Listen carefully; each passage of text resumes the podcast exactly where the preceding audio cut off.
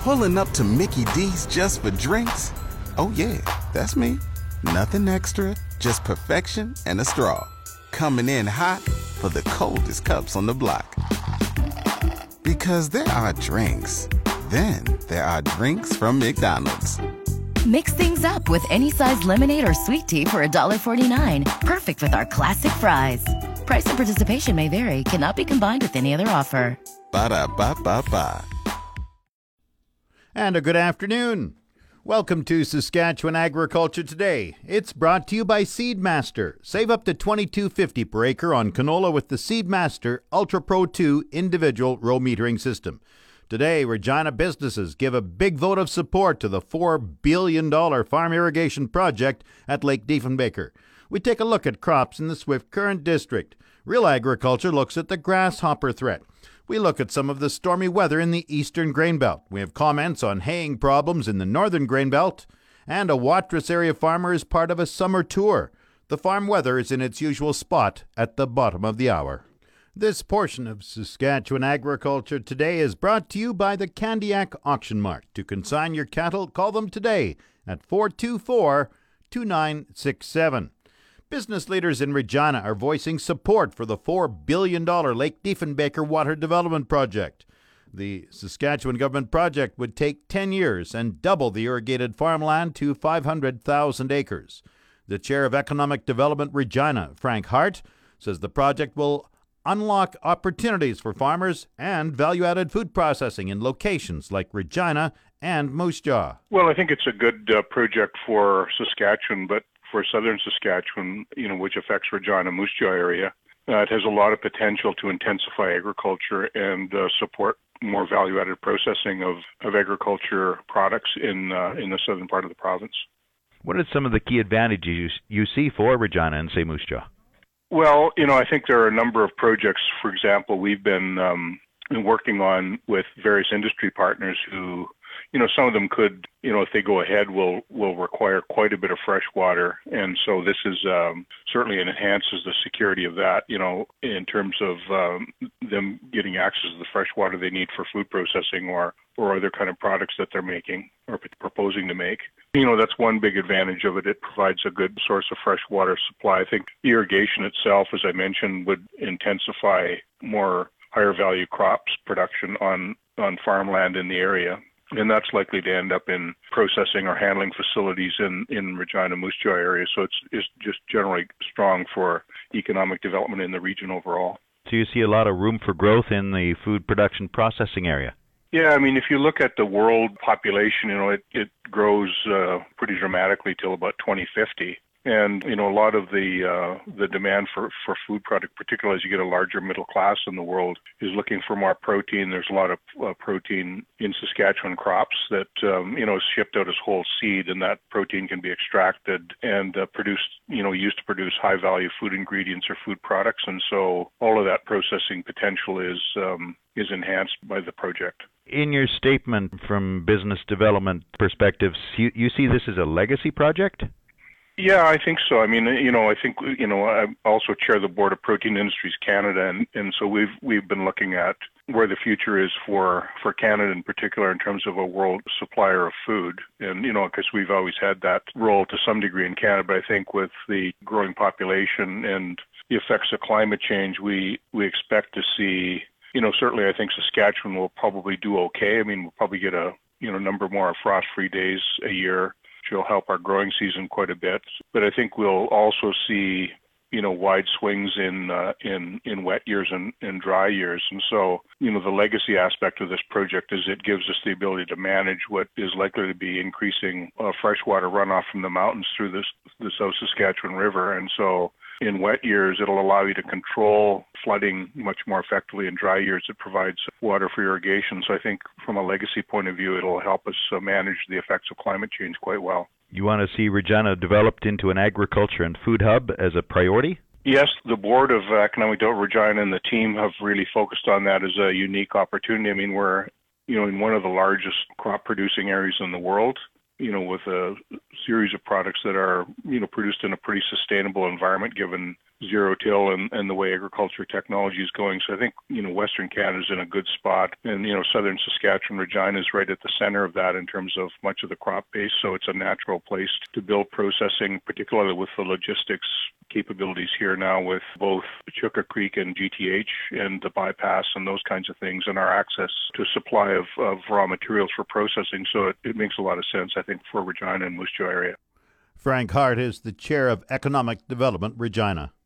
This segment is brought to you by the Canadian Canola Growers Association, helping farmers succeed for over 35 years. Visit ccga.ca to learn more.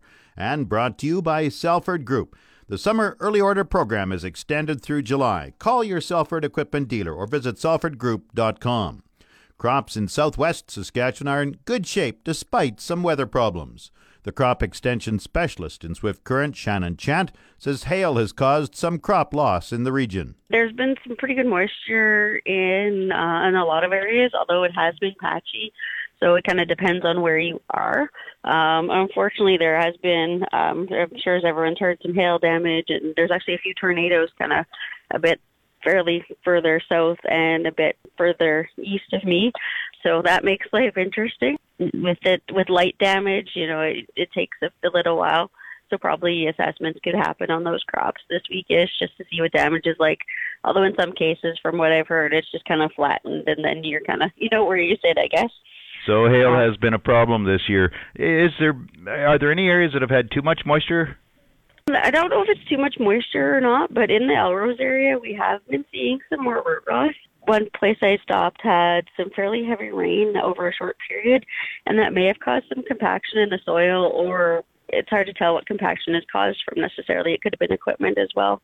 But we are seeing some some root rots that are showing up and causing some shortening of plants. So kind of in water runs as well. So it's possible, you know, if water is moving fairly quickly, when you get a, a fair amount of moisture over a short time, that could cause some stress as well. What stage of crop development would it be at? Normal, above, or below?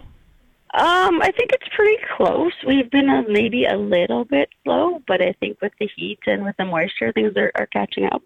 So, what conditions do crops need over the next couple of weeks?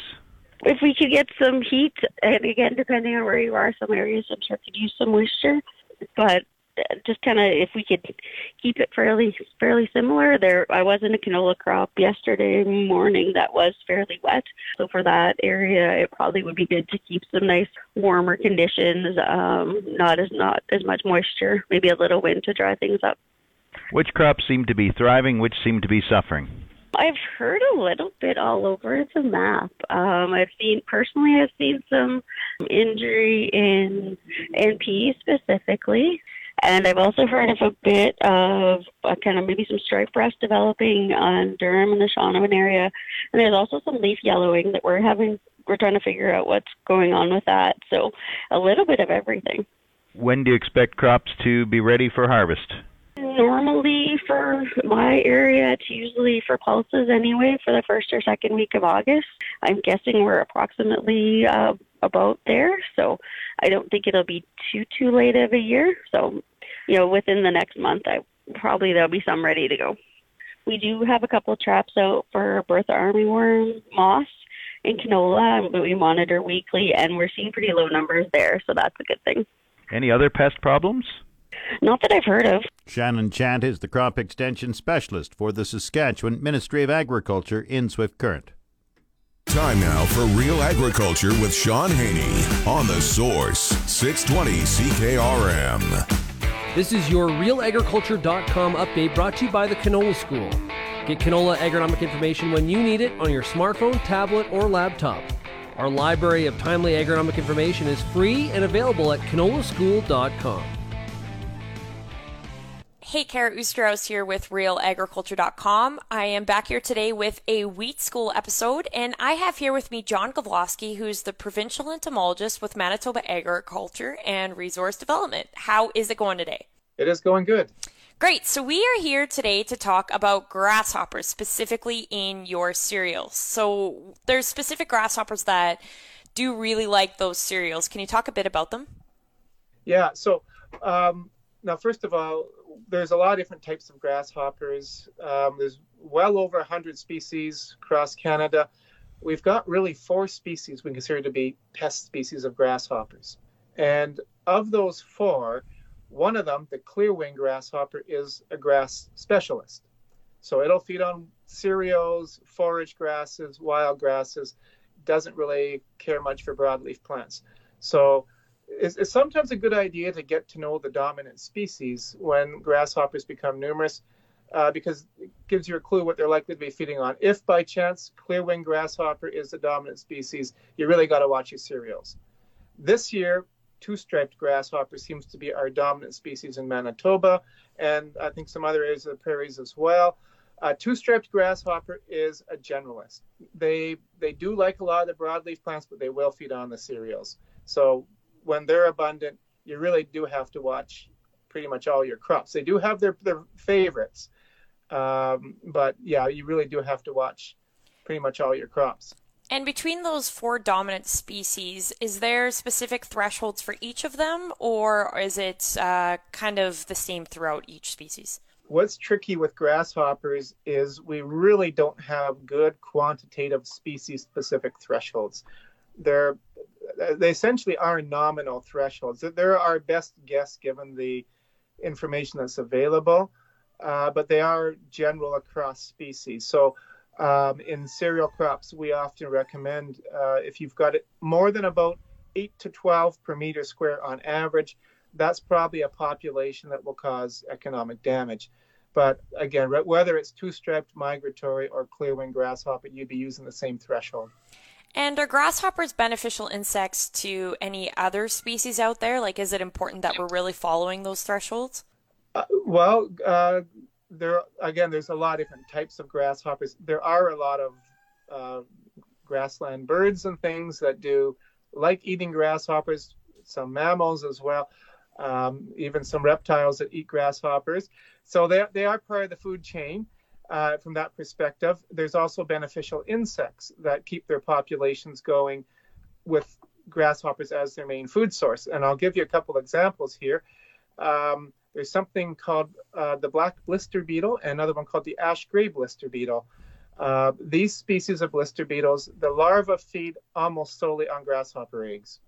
This year, we're seeing a lot of black blister beetles around, and that's in response to the grasshoppers being numerous. So, I guess if there's some sort of silver lining to there being a lot of grasshoppers, it does help build up the the populations of some of these beneficials.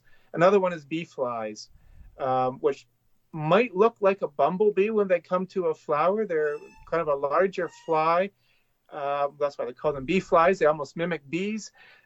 They will selectively follow grasshoppers, figure out where they're laying their eggs, and lay their eggs right next to the grasshopper eggs.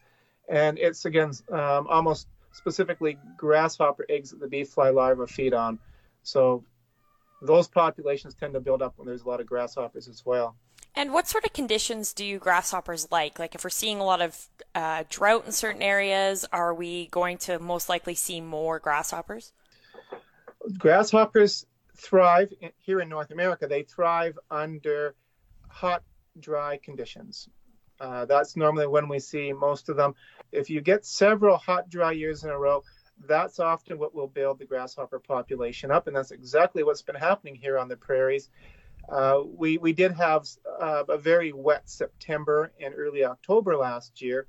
However, egg laying time back in August was quite dry, and most of the summer was actually quite dry. This has been your Real Agriculture Update. You can find out more about this issue or many others at realagriculture.com. Canola and its beautiful bright yellow flower blankets the prairies every growing season with 20 million plus acres. There's one place you need to go to get all your canola agronomic information canolaschool.com. That's where you'll find all you need to know about seeding, disease, weeds and insects, harvest, and marketing. Engaging and informative content all at your fingertips when you need the information. Visit canolaschool.com, brought to you by Invigor Hybrid Canola and BASF Canada. The official 620 CKRM farm weather is brought to you by Raymore, Yorkton, and Watrous, New Holland working hard to keep more jingle in your jeans. And brought to you by Shepherd Realty in Regina, specializing in farm and ranch real estate in Saskatchewan.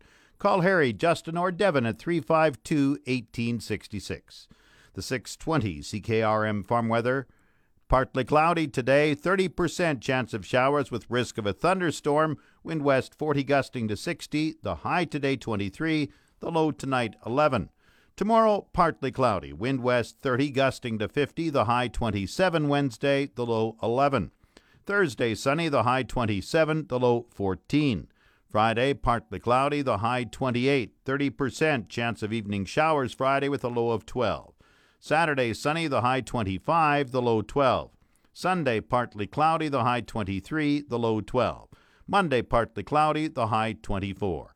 Normal high is 25, the normal low is 11. The sun rose at 5:03 this morning. It sets at 9:05 tonight. And around the province, the hot spot is Moose Jaw at 22. The cold spot, Waskesiu Lake, at 14. Estevan is 21. Saskatoon 18. Swift Current 19. Weyburn and Yorkton both 20 degrees. In Regina with cloudy skies, it's 21. That's 70 Fahrenheit. Winds are from the west at 44, gusting to 58. Humidity is 48%. The barometer dropping 101.1. Partly cloudy in Moose Jaw 22. Winds are from the west at 50, gusting to 70. Once again, Regina cloudy and 21. That's 70 Fahrenheit. Back in a moment. This portion of Saskatchewan Agriculture Today is brought to you by McDougall Auctioneers. Get fair market value for your assets with an online auction through McDougall Auctioneers. McDougallAuctions.com. And SMHI Crop Hail Insurance at cost. Online or connect with an agent. Storms are unpredictable. SMHI isn't. SMHI.ca. Some stormy weather made its way across many parts of the area yesterday with rain, windy gusts, and hail. Terri Lang is a forecaster with Environment Canada and says the storms were fairly widespread. Well, it's uh, it was an interesting system in that we have a big uh, low pressure system up through northern Saskatchewan, and it's just kind of spitting these bands of uh, showers and thunder showers through. And for the most part, uh, the the thunder showers were sort of benign. You know, you get a little bit of rain and then a, a little bit of hail. But then we had a couple cells that uh, got a little more vigorous uh, over southeastern Saskatchewan, and we saw a couple uh, significant storms. One that uh, went through Melville, and another one that uh, went through Duck Mountain. Both of which seemed to ha- have a bit more energy to them. Lang says wind gusts reached about 90 kilometers an hour or higher she says there was wind damage to buildings, trees, and some vehicles in the Melville area. She adds there may be more severe weather later today. Well, that low pressure system is sort of stuck over uh, northern Saskatchewan, northern Manitoba. So I think we're going to continue to see bands of uh, showers, thunder showers move through. Uh, whether they become severe, you know, it's just sort of these pop up ones and hard, very hard to determine who's going to get hit and who's not. So people should just be prepared for these showers and thunder showers, and if uh, it's starting to get uh, murky out there, then it's time to take cover. Terri Lang is a forecaster with Environment Canada. Ongoing rain has slowed down haying in many northern and central regions. Arnold Balicki farms in the Shellbrook area and is chair of the Saskatchewan Cattlemen's Association. I don't know the exact figure for the month of July, but we're well in excess of five inches in our area, and it's exactly uh, more moisture than than's normal for this time of the year. So we now have our low-lying land where the crops are, are turning yellow and water's laying there. We've wanted to start haying for about the last week, but don't dare because every second, third day it rains, and so we just can't do it right now.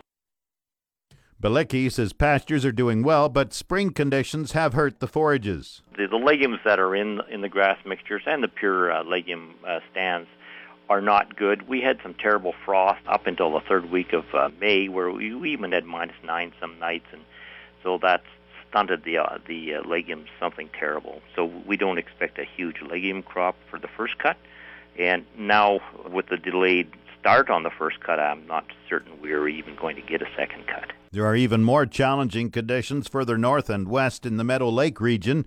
Heavy rain in June resulted in some serious flooding. Any high land, whether for hay or whatever, is being utilized now for pasture. So the big concern going forward is, you know, where where are they going to get winter feed for these cattle? And some producers are contemplating uh, selling off some of their breeding stock to kind of bring things through the winter if possible, or or look at maybe moving cattle someplace that would winter them for them. Uh, easier to move cattle than it is to move feed. So just a whole lot of decisions have to be made by these producers before the snow flies. That is for sure. Balicki says District 9B, which covers the northwest part of the grain belt, has the highest number of breeding cows in the entire province. Back in a moment. This segment of Saskatchewan Agriculture Today is brought to you by Degelman Industries. Look to Degelman for the most reliable, dependable, engineered tough equipment on the market. And by the Remax Crown Realty Ag Team of Marcel DeCorby and Graham Toth. Online at landforsalesask.ca. A Watrous area farmer is taking part in a summer tour sponsored by an agriculture company based in Winkler, Manitoba. Leslie Kelly is one of the speakers on the Thunderstruck Ag Equipment Thanks for Farming Tour. There were three stops late last month in Manitoba, with two more this week in Alberta. The Thanks for Farming Tour will move into Saskatchewan during the last week of July. Leslie Kelly is one of the founding members of Do More Ag, an important mental health resource for farmers and the agriculture sector. Reporter Cheryl Brooks spoke to Leslie about going on the road during the COVID 19 pandemic. I had reservations actually because I've been with my family. We've been in our bubble for the last few months, so it was hard for me to leave my family and kids because we've gotten in, into our own routine. But seeing people and hearing stories, being out in different areas, crop checking, it's really fueled my bucket. So I'm really fortunate to be out. From the farmers that you're talking to, and I know everybody's doing thing uh, from a safe distance and everything, but what are farmers telling you across the prairies right now? What sort of stories are they telling you? Yeah, I've been very fortunate where uh, farmers who have told me specifically that they came to hear uh, hear me speak, hear more about stress, know that they aren't alone, and to talk about mental health. So it has been encouraging that mental health and talking about it has become less taboo. Farmers are sharing with me their stresses have included the weather, COVID, you know, a change in the routine, family dynamics, and basically then finances too. So it's been anything and everything, and I've been hearing that, you know, just stress is top of mind. What kind of advice do you have for them at that point? Or, are you there just as a sounding board, just to really listen to what they're telling you? Yeah, I'm not an expert in mental health or a mental health professional. I'm just here to share that they aren't alone, and I'm here as someone who can listen and help take that weight off of off of their shoulders if they don't have anyone to talk to, or if they're looking for someone to relate to. Because being um, with my family, um, everyone in my family has had a mental health challenge or a mental health struggle. I've uh, dealt with it personally, so just knowing that they aren't alone. And does it make a difference? Are they telling you that? I'm hoping that it does make a difference. With some, yes, it does, and and some, I've had I've had to look for other resources, uh, professional resources in that area. So then I know that I'm at least helping them make the next step in helping them get the help that they need. I'm talking with younger producers, younger farmers, and older farmers.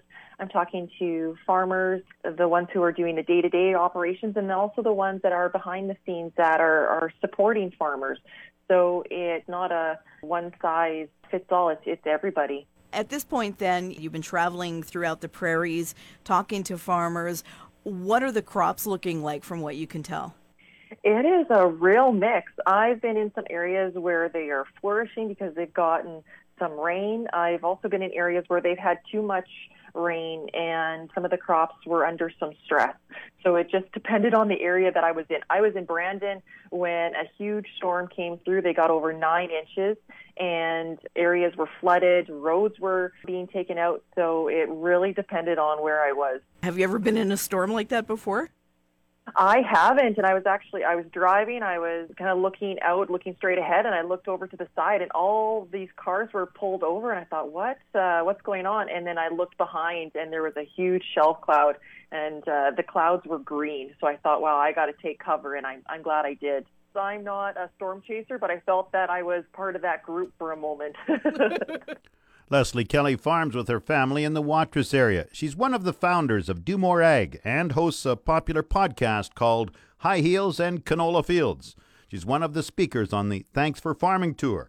That tour is in Alberta this week, but there will be three stops later this month in Saskatchewan July 24th in Assiniboia, July 27th at Craik, and July 29th in North Battleford. Market Update is brought to you by Scott Bjornson of Hollis Wealth. For more information or to book a free consultation, call 1 800 284 9999. And brought to you by Nelson GM, Assiniboia and Avonlea. If you are a Costco member, get huge savings on current 2019 and 2020 SUVs right now. Grain prices were showing upward movement in early trading. Viterra's prices for canola rose $2.70 at 441.68. Number 1 red spring wheat gained $2.36 at 226.91. The rest were unchanged. Durum 266.39. Feed barley 195.70. Flax 515.79. Lentils 612.50. Oats 256.16. Yellow peas 251.89. Feed wheat 172.88. On the Minneapolis Grain Exchange this morning, September spring wheat is up four and a half cents at 523 and a quarter cents a bushel.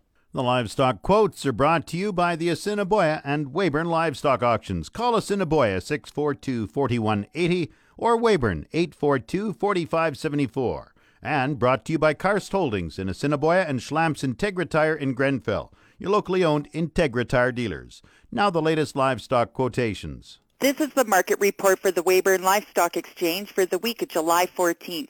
Weyburn had a regular sale last week. D1 and D2 cows sold from 80 cents to 90 cents. D3 cows sold from 70 cents to 80 cents. Canner cows sold from 60 cents to 70 cents. Heiferettes sold from $1.05 to $1.17. And good butcher bulls sold from $1.20 to $1.30. We had a few steers and heifers at this sale.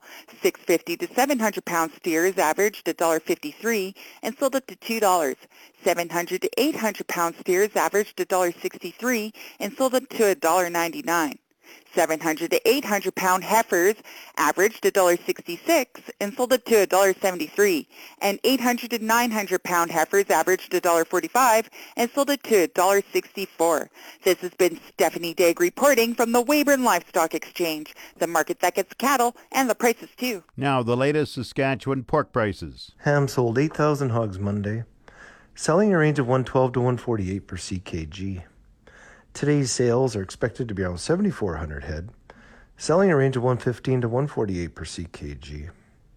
Ham's number one sows this week are selling in the range of 18 to 24 cents per pound live weight. Ham's cash hog price today is mixed, and forward contract prices open mixed this morning as well. On Monday, the Canadian dollar was up 15 basis points, with the daily exchange rate at 1.3567. The Canadian dollar is currently trading at 73.38 cents US. While the trend that saw consistent price drops week over week since mid March for Western Corn Belt and mid May for the national region, prices nonetheless remain at historical lows and under significant pressure. Last week's base price for national was 37% lower than normally seen at this time of year, while the Western Corn Belt was a whopping 62% lower than the five year average for the same marketing week.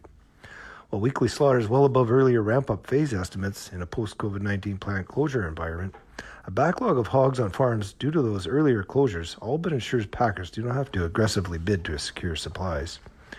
Lean hog futures are mixed this morning, but like the cash market, there is a lack of fundamental news that will break the trade out of the recent trend that is also amid lows for the remainder of the year. Average futures values are approximately 29% lower than the benchmarks until December, while 2021 offerings are 6% lower compared to five year average cash values.